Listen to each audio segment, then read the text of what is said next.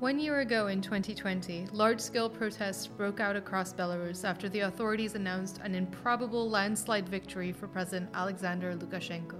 The protests shone a light on widespread dissatisfaction with Lukashenko after five terms in office.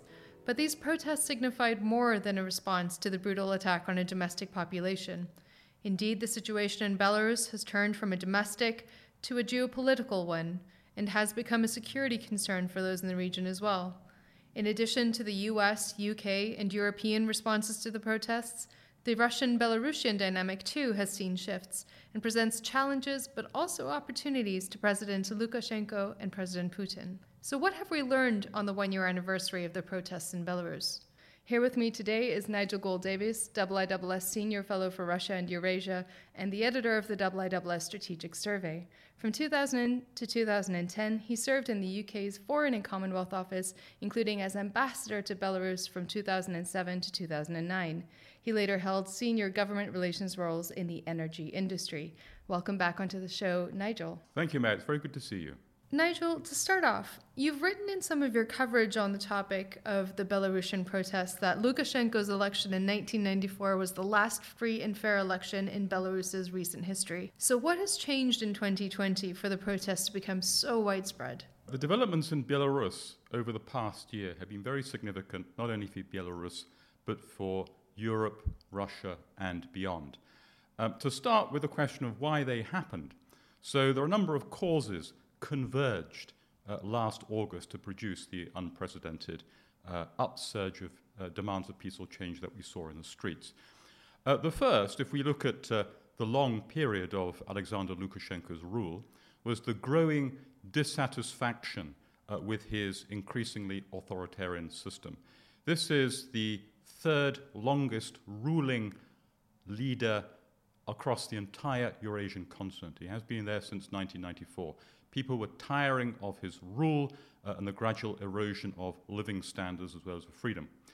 The second cause, which really uh, burst forth uh, earlier last year, was his specific response to the COVID 19 pandemic. He was one of those uh, strongmen leaders around the world, certainly not the only one, who responded to this invasion from a virus not by protecting his people from it, but by deprecating it and minimizing its significance. Uh, to the extent of uh, offering folk remedies like uh, drinking vodka and driving tractors, worse still, actually insulting those who died from it. It was an astonishing dereliction of duty from someone who has posed as the father, the Batka uh, in Belarusian, of his people. And the third and final reason uh, was his uh, flagrant falsification of the elections that uh, took place a year ago. Uh, not only did he uh, produce a, a, a, fabricated election result showing him as the victor, uh, the extent of his claim of support was uh, just fantastical in nature 80% or, or, or, or, thereabouts of the vote, sparking indignation uh, and outrage. But that was simply a spark on a bonfire of deeper and longer term causes, which have not gone away. That's the important point here. Uh, the causes of discontent remain just as strong as they were uh, before these protests began. And perhaps an impertinent question, but why are these protests worth discussing one year on? One year on, an enormous amount has changed both in Belarus and in the way that Belarus, under the present regime, is behaving internationally. Uh, this is not only a human rights situation of unprecedented concern, but also increasingly a security issue for countries uh, around Belarus. Uh, and uh, the, it's not just that the human rights situation uh, is uh, bleak, it has long been so in Belarus, but we have seen things that have happened there that really haven't happened in Europe for decades. Uh, outside of the, the, the, civil wars in Yugoslavia, if we look at the, the broader sweep of post war European history, it's, it's, hard to see anything that's as bad as uh, what we've been seeing in uh, Belarus. And what is Lukashenko's standing now within the country and its elite? Among the country at large, I think it's fair to say he has lost legitimacy, the sense of a right to rule, in the eyes of a large majority of the population.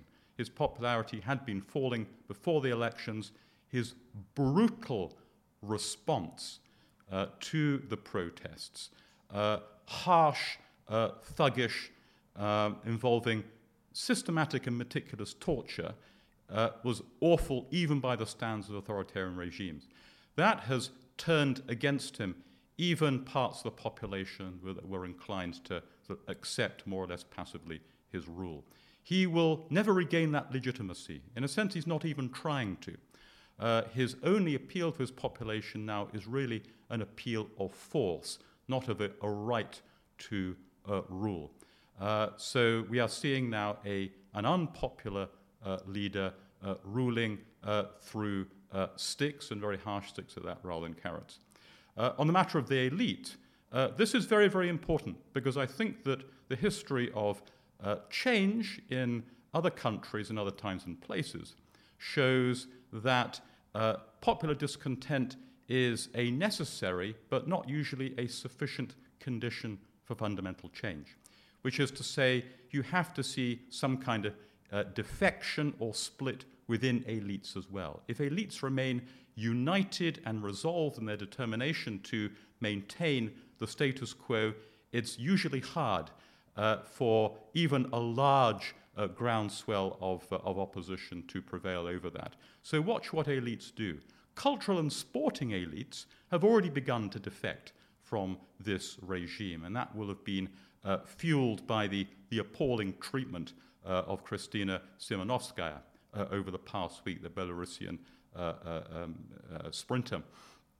there are other elites, of course, on which Lukashenko relies more directly for maintaining rule. Those are the hard men and uh, the structures of oppression uh, that they uh, wield on his behalf. Uh, and uh, he, he feels the need, and he's done so even in the past year, to regularly rotate the leaders uh, of those, of those, those positions, the, the, the Interior Ministry, and so on. And that suggests also that he's aware not only of the importance of their loyalty, but the fact that he cannot take it for granted. What did the grounding of Ryanair Flight 4978, which was diverted to Belarus en route from Athens to Vilnius on the 23rd of May 2021, tell us about Lukashenko's power, despite these movements that you see within the elite circles? It tells us two things. Uh, the first is that although uh, Lukashenko and his enforcers have managed to intimidate most of the uh, protesters off the streets uh, for the moment, that does not mean that they uh, feel confident in their longer term prospects. This extraordinary and outrageous and internationally illegal act uh, betrays uh, a fundamental sense of weakness, that they had to go to such lengths to detain a single young opposition internet journalists. So it shows us that they do not feel that they are firmly and confidently in control. The second thing it shows is that uh, Belarus's behavior now is escalating from the appalling treatment of its own people to becoming increasingly an international threat and menace, and one that other countries cannot uh, ignore. Belarus is no longer a human rights issue only, it's also a security issue. And we've seen other international events. Again, uh, Ms. Tsimanouskaya, the, uh, the uh, uh, sprinter, is a case in point.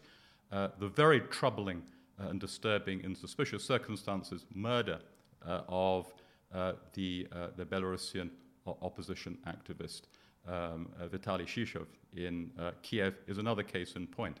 So this shows that Belarus, the regime, is now uh, no longer interested in maintaining even the semblance of, a, of an effort to uh, retain good relations with the West. It's burning bridges all over the case. And that was never the, never the case before. Well, I remember when I was serving in Belarus, the message there was always look, we present no harm to anyone else. We uh, uh, only want good relations uh, with the West, of course, on Belarus's terms, but they sought a, a, beneficial relationship that might soften sanctions, that might lead to economic cooperation, and so on. That narrative is, has now evaporated. There is systematic uh, hostility and, and contempt for international opinion. But where does this confidence come from within Lukashenko's regime? On the one hand, we see a growing concern of just how strong the regime is internally, whilst on the other hand, there seems to be a complete disregard for how the regime is perceived domestically, regionally, as well as internationally. So, what do these two observations tell us? The regime is not confident at all of its prospects. The fact that it's prepared to behave in steadily more uh, outrageous ways uh, shows just what a high priority it places on trying to eliminate any trace of, of opposition. In some of the ways we described, but in others too. If we look at what's going on in the country, we now see an unprecedented uh, suppression of civil society and of journalists and so on. The bounds of tolerance are narrowing uh, ever more severely. And again, that's part of the story of the of the Ms. Tsimanouskaya's uh, case. She was not a political figure. She did not seek out uh, a political role. Her offense in the eyes of the regime was to make a, a purely professional and technical criticism of a decision of her coach. Uh, but that today in Belarus is considered uh, a disloyal act. And again, all of these uh, measures that uh, the regime is taking bespeak a fundamental uh, lack of confidence. They're prepared to sacrifice everything, including any future prospect of a good relationship Uh, with the West, uh, in order to eliminate uh, with some urgency, uh, in their eyes, uh, the, the, the, opposition forces that, that they see as a threat. You're listening to Sound Strategic with Nigel Gould Davies as our guest today to discuss the one year anniversary of the 2020 protests in Belarus. Nigel, you mentioned that this conflict has become more geopolitical in nature, so I'd like to turn our discussion to the role of Russia here. You've recently published a fascinating article in the IISS Survival Journal on the relationship between Putin's Russia and Lukashenko's Belarus. So, what is Russia's position on these developments? And do you think that we overestimate or perhaps underestimate Russia's influence in Belarus? Uh, I've heard of you in some quarters that uh, there's very little that can change in Belarus and very little that uh, uh Western countries can do to support peaceful and progressive change uh, because Russia is the arbiter of what happens in Belarus. And I think that's a great mistake and a very significant uh, overestimation of uh, Russia's uh, capabilities in all this. And it understates the real dilemmas uh, and difficult choices that Russia faces.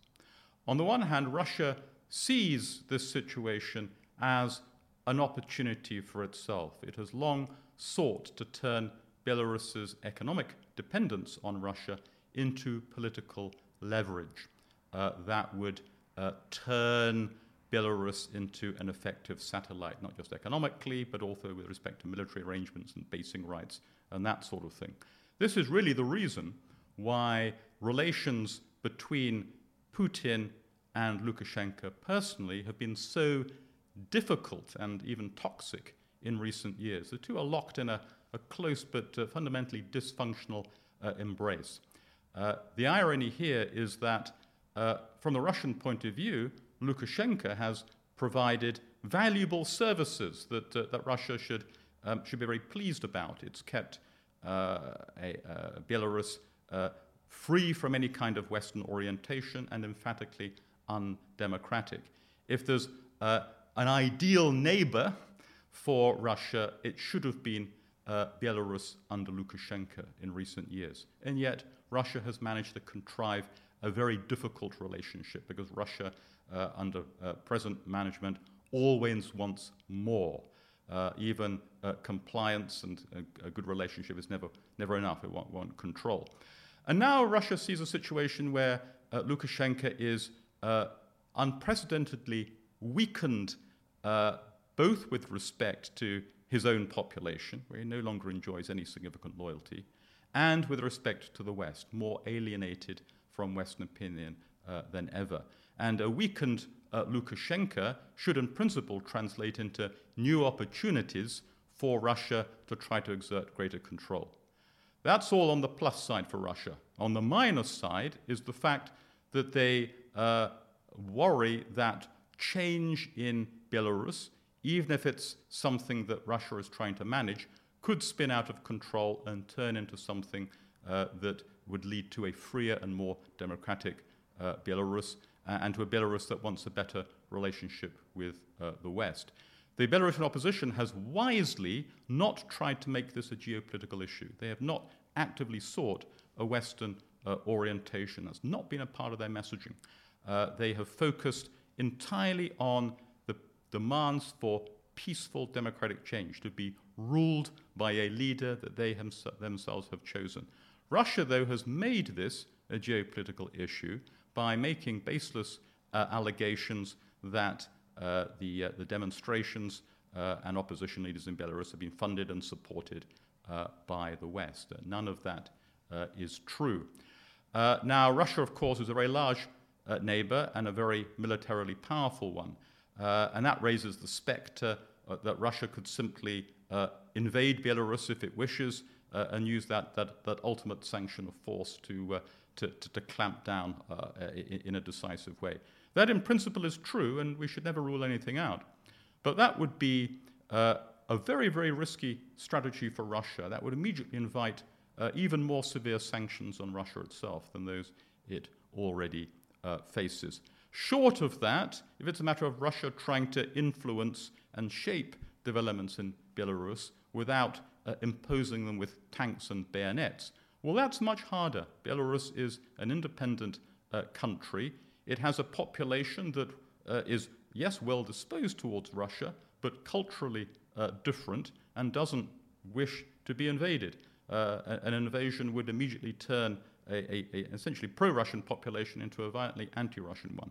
We've seen in the case of Ukraine in 2014 uh, how severely Russia can miscalculate uh, its policies towards its neighbors. So it's really, I think it's, it's watching carefully, considering its options, but again, I think it would be a dangerous mistake to assume that Russia will decide what happens in Belarus. And what about the other side of the coin? How does Lukashenko view the relationship between Russia and Belarus? And does it provide him with an opportunity to leverage that relationship for his own interests? It's worth remembering that just before the election a year ago, uh, 34 members of the uh, Russian military intelligence linked so called private military company Wagner Group were arrested in dramatic circumstances in Minsk. Uh, and that was touted at the time by the authorities as uh, a, an example of Russian, uh, Russia threatening or trying to meddle in uh, Belarus's elections.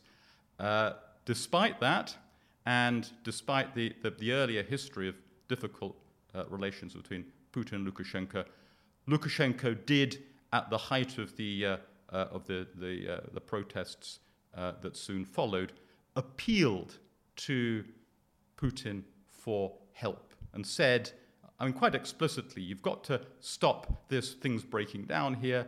If, uh, if, if Belarus is, becomes democratic, it won't stop there. It will, it will move into Russia as well. So, appealing to a fellow authoritarian strongman to offer support. There's really nowhere else Lukashenko can uh, turn to at the moment. So, he knows that he needs Putin, however much he distrusts Putin's uh, motives.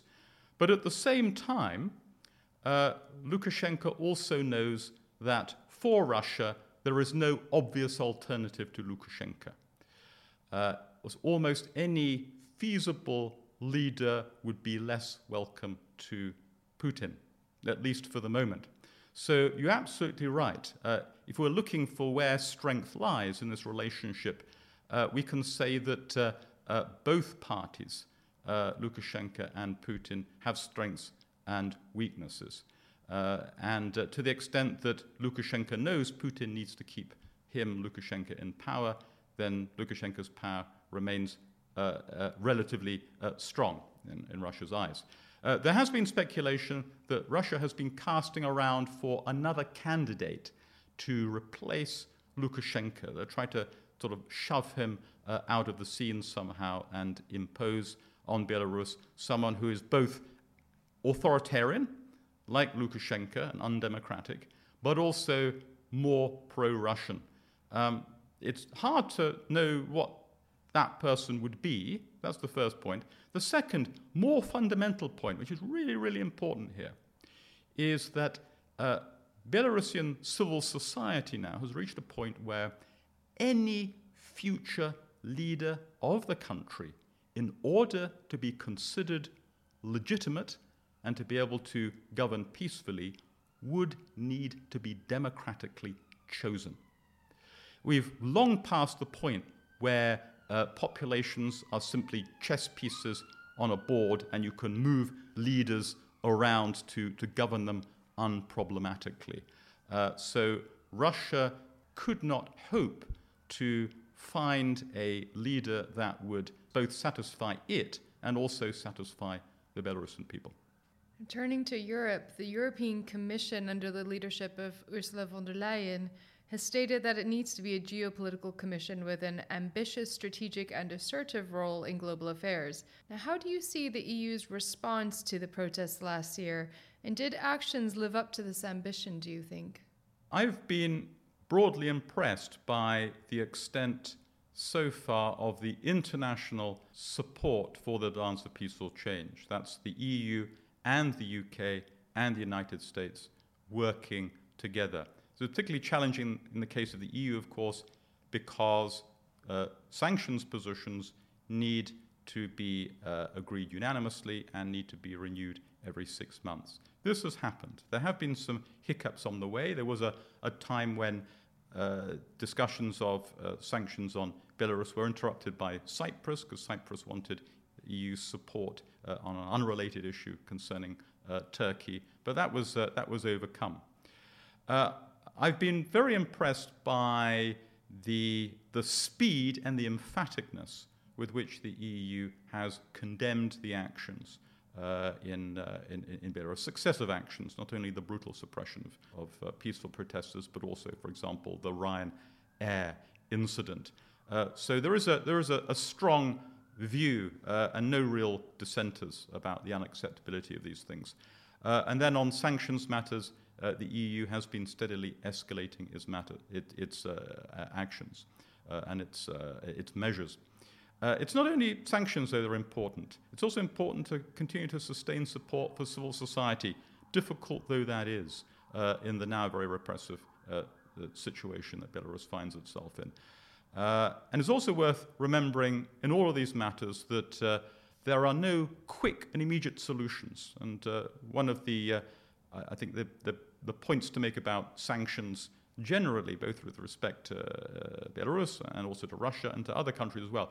It's not like a light switch. You don't just turn them on, wait for a few weeks or months, and then say, well, the fundamental things happen, happened, therefore sanctions don't work. That's, uh, that's really crooked thinking uh, and demands immediate standards of success that we demand of no other policy instrument. So, uh, resolution and also strategic patience uh, will continue to be important here. You mentioned that there's support for civil society in Belarus. Can you go into a little bit more detail on how that's enacted? Yes, uh, partly it involves support and uh, including financial help for victims of brutality who have managed to get out of the country in particular, and so therefore it's easy to help them. Uh, there really have been significant numbers of people who have suffered life changing injuries uh, both physical and also psychological. So helping and supporting them is important.